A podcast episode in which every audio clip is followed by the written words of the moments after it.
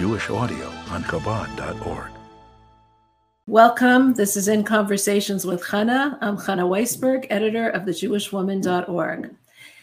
Today we have a special guest, Chani Benjaminson. We thought it would be a nice idea for many of you have seen some of the people from our team. You see some of the classes that we do, some of the writings that we do, but we thought we'd take you a little behind the scenes to some of the people that you might not have met. Um, for those of you who do comment on the site or ask questions to the site, you probably have come in contact with Chani Benjaminson. For those of you who haven't, you might not know about what she does and how she holds the fort at Chabad.org, doing such in, integral parts of it in keeping the site running. Welcome, Chani. Thank, Thank you. you. Thank you, Chana. Thank you for joining us. Could you tell us a little about your, what you do for Chabad.org? So I manage the Ask the Rabbi team. That means that um, all the questions that come in, I field all the questions that come in, and I delegate them to the appropriate rabbi or rebbetzin. And wow. I'm on the editorial team as well, but my main job is the Ask the Rabbi. Um, so we have a team of 25 rabbis and rebbetzins um, who speak amongst them a combination of seven languages.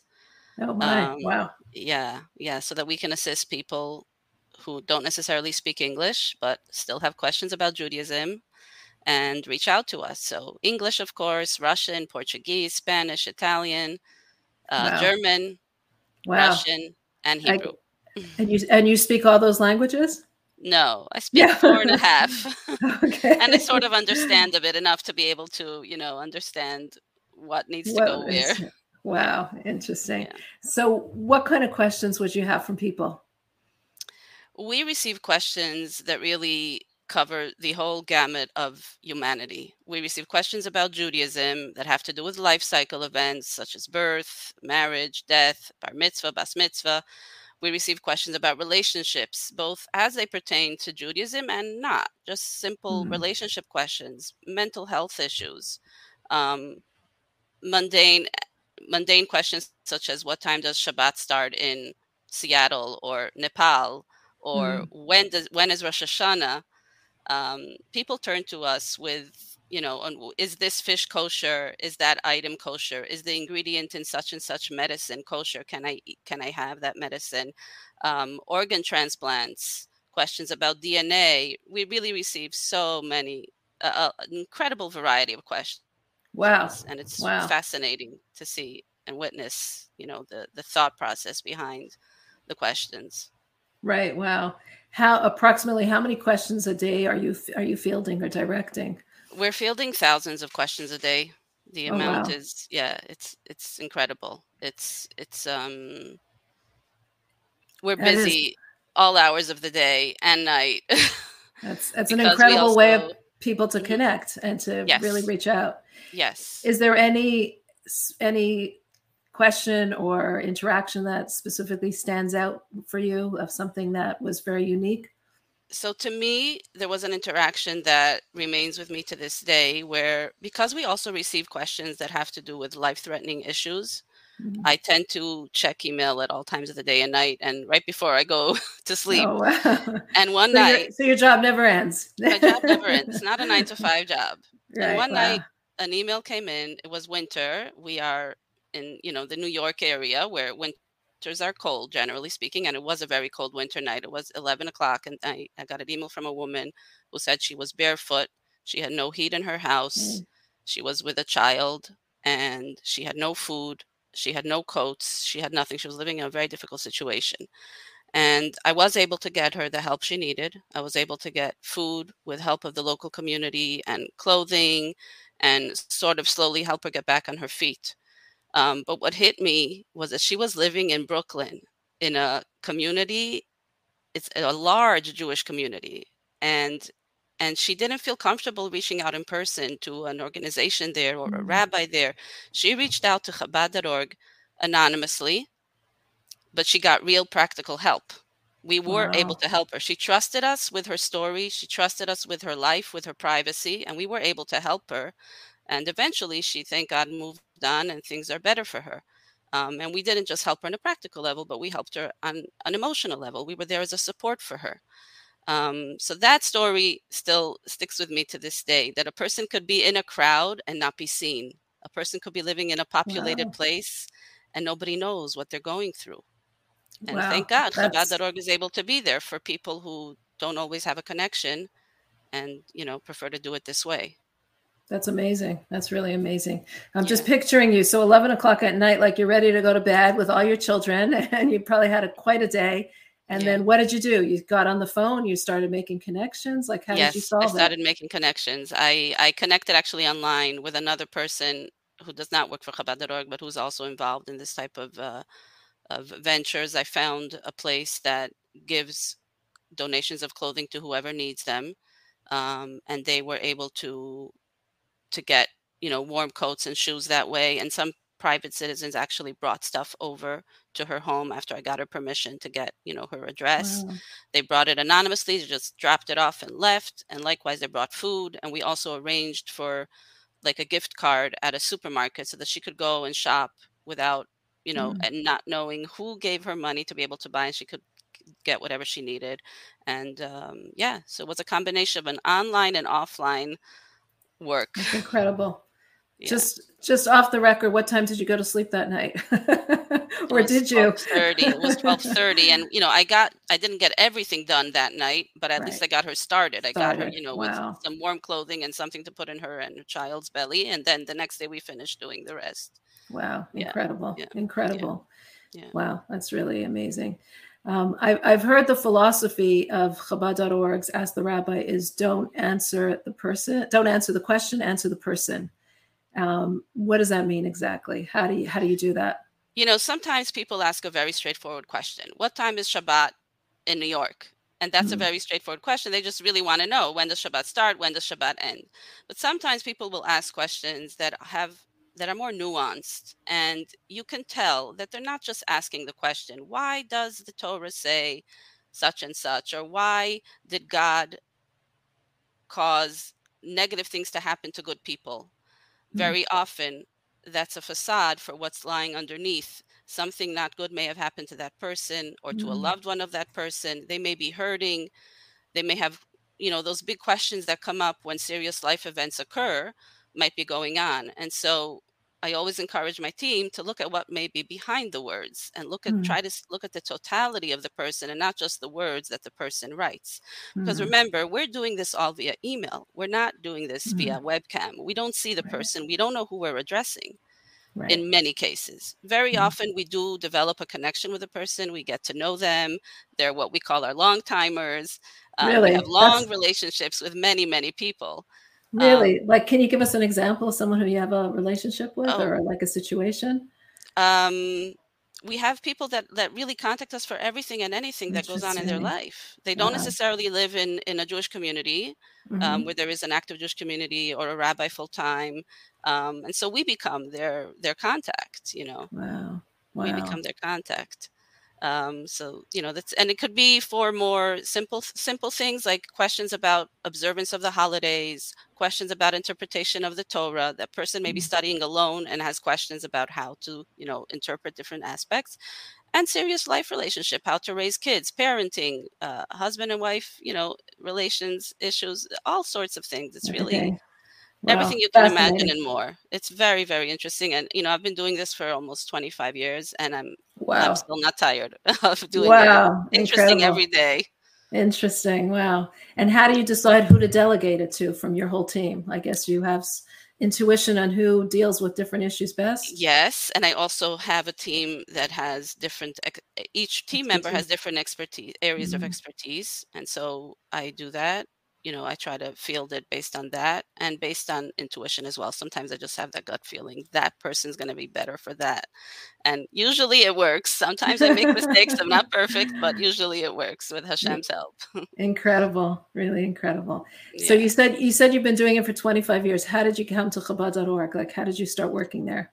Well, I was recruited by Rabbi Shmotkin, who's the mm-hmm. director of Chabad.org.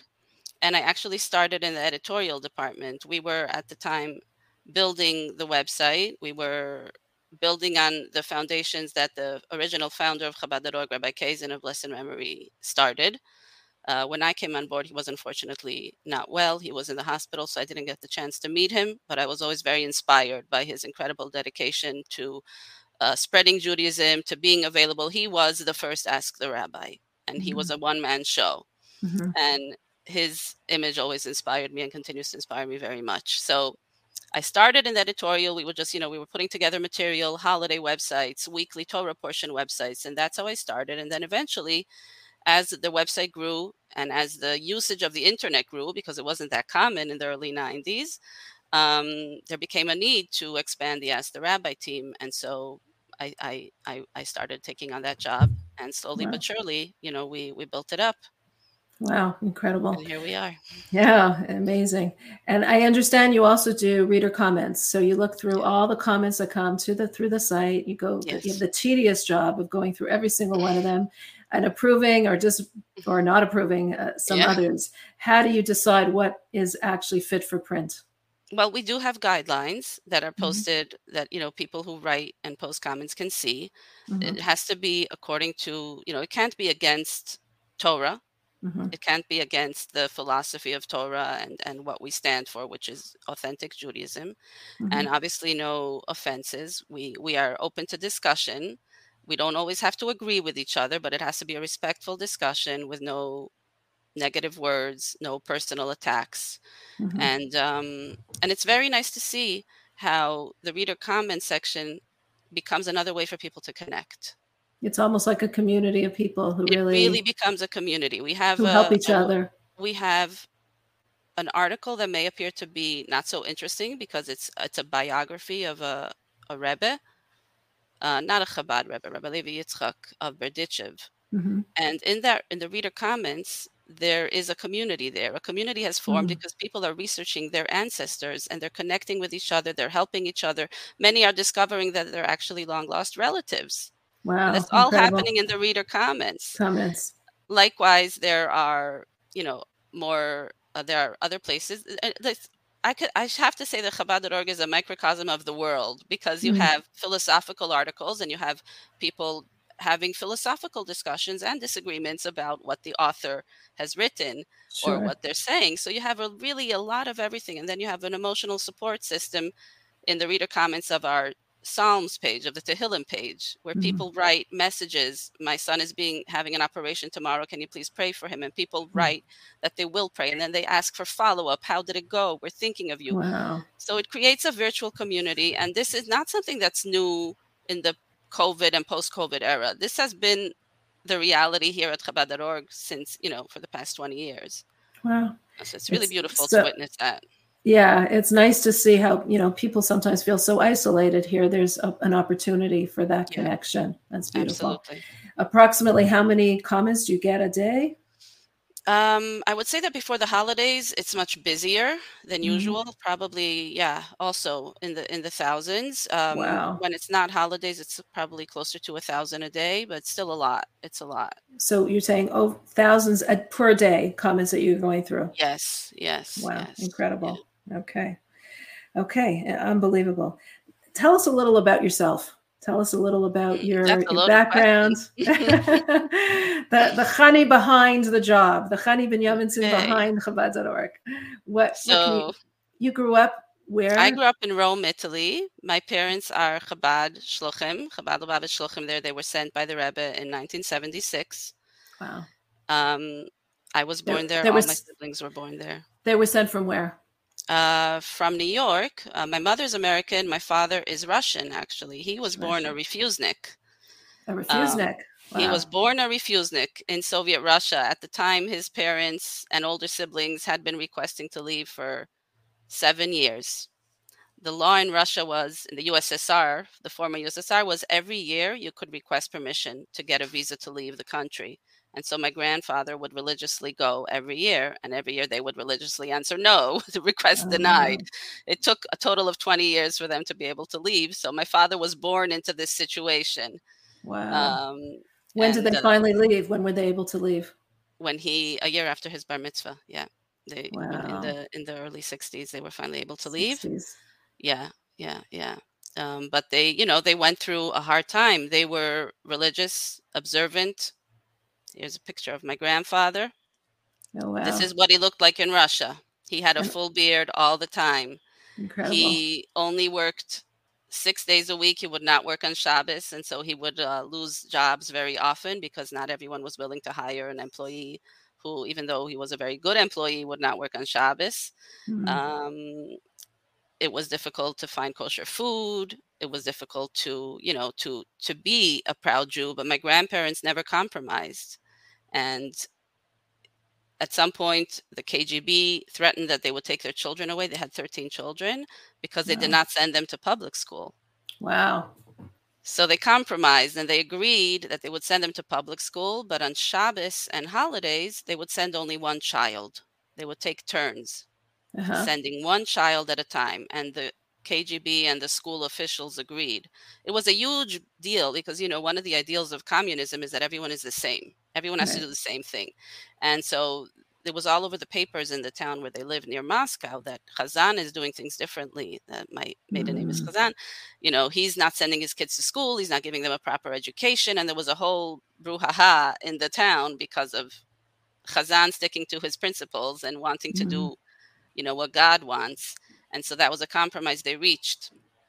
And um, So one child would go on on on one Shabbos child would go on. Shabbos. She would not carry, they would not carry anything. They would not write anything in school. Mhm. Mhm. In fact, there's there's a known story of my aunt who is no longer alive now, but she was nine years old and her teacher was trying to force her to write on Shabbat. Mhm. And she Wow. refused. Hmm. She refused. And it came to a point where the teacher was shouting in front of the whole class. And it was Oh, so my. noisy that the principal came and asked what was going on. And she said, You know, this Khazan is not writing. She's disobeying my orders. So she said, Is she a good student? The principal said. She said, Yes, she is a good student. So the principal sat down and asked my aunt the questions. They were math questions. And the, t- the principal wrote them down. Wow. And then she asked the teacher, "Is this correct?" She said, "Yes, it's correct." And she and then the principal said, "Leave her alone. It's enough that she comes to school on Shabbat. Don't she doesn't have to stop. Uh, she doesn't have to start writing or carrying." Wow, that's that's nice that she had a sympathetic principal. yes, Wow. yes, Incredible. yes, yes, yes. So you so your father grew up in that kind of environment and My father grew up in that kind of environment. His home was a Chabad house before there were Chabad houses, before there was such a concept. Uh, my grandfather built a secret mikvah under the kitchen floor and a secret matzah bakery oven under the kitchen floor. Um, there was a minyan in his house every Shabbat and all every holiday. Um, people who wanted to marry Jewishly under a chuppah would come to do the chuppah in secret in the middle of the night in their house. And so my father and his siblings grew up in a very happy home. All their memories are very happy, and they grew up in basking in the light of Judaism and helping others. And when they finally left Russia um, and moved to Israel, my grandfather was already a middle aged man, and he continued doing this work. He continued helping Russian immigrants Mhm. uh, marry according to Jewish law and you know do a brit milah to their children and all the different life cycle events and made sure they enrolled in proper Jewish schools and got jobs and he helped them and that's how my father grew up Wow. seeing my, Well, my s- grandmother's quiet support and my grandfather's activism and so Well, when it was time for him to you know build his own life that was definitely something that was in the forefront of his mind You say he grew up in a in a happy home. Obviously, like it must have been a happy memories because he chose that lifestyle for himself yes when he when when he went to Rome. Yes, and also there was a lot of pressure. That's why I'm, I'm mentioning Happy Home because life in Soviet sure. Russia, Was- neighbors spied on each other, family members spied on each other. There was incredible level of tension Sure, in the country, and, and so yet much my danger. grandparents managed to create this oasis, Wow, and incredible. that's what Yeah. stayed. Yeah, really incredible. So you so you grew up in Rome. What was it like growing up in Rome? Well, we were the only uh, family, as as often happens when Chabad goes to you know remote places. Rome is now not considered remote anymore, but in our Mhm. days it was. Um, there was no proper Jewish education, so myself and my siblings left home very young, between the ages of five and eight. Um, where there, where you did you go? Where did you go at such a young age? So I went for the first year to my grandparents in Chicago, my maternal grandparents, Mm. and then I went to Milan in Mm. northern Italy, where there was Mhm. a more observant community, and Chabad had a school and still has a school. And myself and other people stayed in the home of Rabbi and Rabbi Garelik, who are the head shluchim of Italy. Italy. We stayed in their home for almost 12 years. Very Incredible. long time. They became our second parents, essentially. Wow. Yeah, we were very lucky. So you you speak English perfectly. You have no accent. I guess that was because of your years in Chicago, or that your no, mother was because your because, mother you was know, American. Well, it's a combination. When when children grow up hearing different languages, when they're born mm-hmm. into hearing different languages, they naturally have the talent to mm-hmm. to hear and speak. And our house was an international home because our house was mm-hmm. the Chabad house. It still is. So we had tourists, we had locals, to whom we spoke in Italian, fluent mm-hmm. Italian, parlo italiano benissimo, and uh, and uh, Israeli students. We had med students and architecture students. They all hung out at our house, and so we grew up exposed. Plus, my parents spoke to us in Yiddish, so we grew up exposed to three, four languages easily. Like we were born into it, and right. yeah, that's so an incredible that's test. That's yeah, interesting. Yeah, yeah. What was it like to leave home at such a young age? That must have been difficult you know, our entire life was different from the rest of the community. And so this was just at the time, it was just okay, this is one more thing that we do differently. And hey, mm-hmm. I'm going mm-hmm. to spend time with Bubby and Zadie, which doesn't mm-hmm. happen because we mm-hmm. grew up at a time when there was no webcam, there was no mm-hmm. internet, and the phone mm-hmm. was very expensive. So we spoke to them once in a while and we barely knew our grandparents. Um, so I enjoyed the experience. My grandmother tells me that I cried but I don't remember that part. I guess I blocked it out. I'm, I'm, sure being, there was some hardship involved yes. in leaving family, but yeah, you, yeah, but it was I going. Didn't realize the impact until later, until I was a teen, right. right. because it was just one more different thing that our family did. Right, um, and then and then you went to Milan, which was also not home. How far was, was that home. from? How far for, from home was that? So at the time it was an eight hour train ride nowadays oh. it's three and a half hours mm-hmm. so we mm-hmm. would go home the first year i went home once a month by plane but then as mm-hmm. more siblings started to come that wasn't really possible so we would go home for the holidays you know rosh hashanah sukkot and hanukkah and purim and pesach but the community in milan was so amazing it's a mm-hmm. special mm-hmm. community and they took us in they really treated us like children like their children like family and i had a wonderful experience you know, as hard as it is to be away from home, I was, thank God, in a very good place. And the school wow. is excellent. I got an excellent education there. It still is running and it still is excellent. And uh, I'm very grateful for that. It was really, thank God. Well, the fact that you talk so fondly about it rather than have all these traumas or, you know, worries or anxieties from it shows that I guess it was a very good experience. Yeah. yeah. And t- tell us about your life now. You're a mother, a wife, a shlucha, Tell us a little about that. So I'm uh, I have several children, thank God, boys and girls, ages 21 to 3. Wow. so I have toddlers, teen, tweens, teens, and everything in between, and young adults, I guess they're called now, 21 year old. um, my husband and I run Chabad of the South Coast in Massachusetts. It's um, our base is in New Bedford and Dartmouth. The New Bedford that's mentioned in the book Moby Dick, which many of our uh, viewers may know. Um, it in its heyday, it was a very large community with 100,000 Jews and kosher stores and many schools. But as the different industries of diamonds and textile merged to India and uh, China, the community became much, much smaller. Now there are, you know, a couple thousand Jews spread out over six towns. Um, and, How many uh, Jews? I, I, missed that. Sorry. A couple thousand. Like couple thousand. 2,500 approximately mm-hmm. scattered mm-hmm. over six towns. Six towns. And, wow. Yeah. Yeah. Yeah. Yeah. So we do the work that is mentioned in the prophets. The attempt to look to echad echad, and you will be gathered one at a time. That's what the work my husband and I do. We go, we visit one person, we put on tefillin on one person, we give Shabbat candles to another. We have a wonderful weekly women's class with you know, sometimes three women, sometimes eight. The numbers don't matter. What matters is that we're trying to reach out to every Jew with love, as the Rebbe inspired us to do. The Rebbe said we should reach out to Jews with love and show them the beauty of Judaism, and that's what we're trying to do, one person at a time.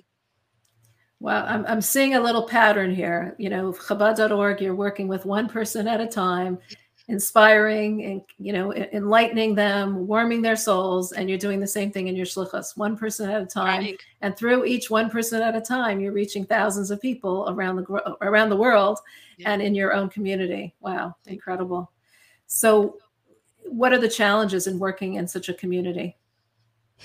Um, there are many people that have never been exposed to to Judaism, and certainly not to Orthodox Judaism, and so they're mm-hmm. literally afraid of us. Mm-hmm. mm-hmm. And so it's challenging to just get through the door sometimes. You know, mm-hmm. we don't want to make people ultra Orthodox. We just want right. to make people aware of their heritage, teach them about Shabbat, show them what you know the basics of Judaism. Let them know about Judaism. That's all we want, and that's that's sometimes a challenge because we very often can't get through the door. So it's slow and tedious work, but right. we have a mission. We are always inspired by what the Rebbe taught and uh, modeled by example about how every person counts, and so sure. we don't let it, you know, get us down even though sometimes there are some discouraging moments for me coming from a large community you know in, in italy it's it's very it's a very different reality. So it was mm-hmm. definitely an adjustment. It took it took mm-hmm. an adjustment uh, period, but uh, you know it's it's very valuable and very precious to see when one person and another person and another person slowly become interested in what the Torah has to offer. Hmm. Wow. How do your children take to it? What do they feel about living in such a small community? Well, we actually live in a, in a slightly bigger community now within commutable distance, so they can go to school. So they get the best mm-hmm. of both worlds.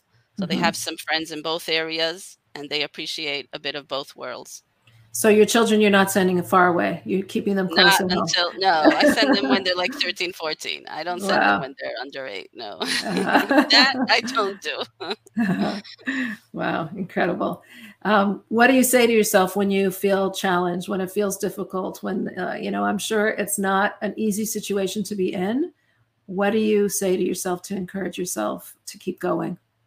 I remind myself of my my father and my grandparents and what they went mm-hmm. through. You know, they mm-hmm. were able to to keep on chugging under life threatening situations, and they mm-hmm. not only did they survive, they thrived.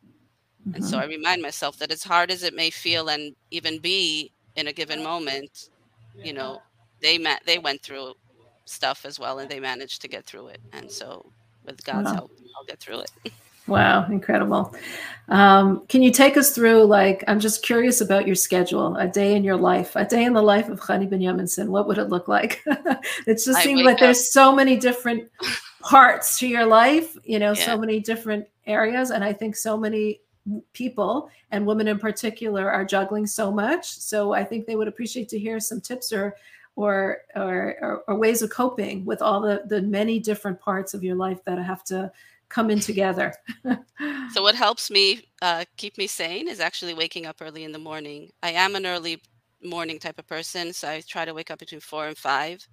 And those few hours, I can attest because I get a few of your reader comments early. right. Yeah, but well, when the house is quiet, my mind is fresh. No one is pulling my skirt and mm. needs this and mm. that. I can those two hours. I can work and I can often get more work done in those two hours than I get done later in the day. It's interesting because I was just reading about how the greatest entrepreneurs say get up early in the morning. That's when you can get the oh, most done. You so, so, you're a big entrepreneur getting that, I getting everything done. Yeah. I guess I am. So that is one of my secrets that I, I try to get as much work done as I can during the day and while the kids are in school. And mm-hmm. um, and then I just have, you know, I have a, a, schedule and I try to stick to it where, you know, a certain amount of hours I'm working Chabad.org, then I'm dedicating myself to our shlichus. And, mm-hmm. you know, in between I get stuff done via support, remote support to my parents as much as I can and, you oh, know, oh, wow.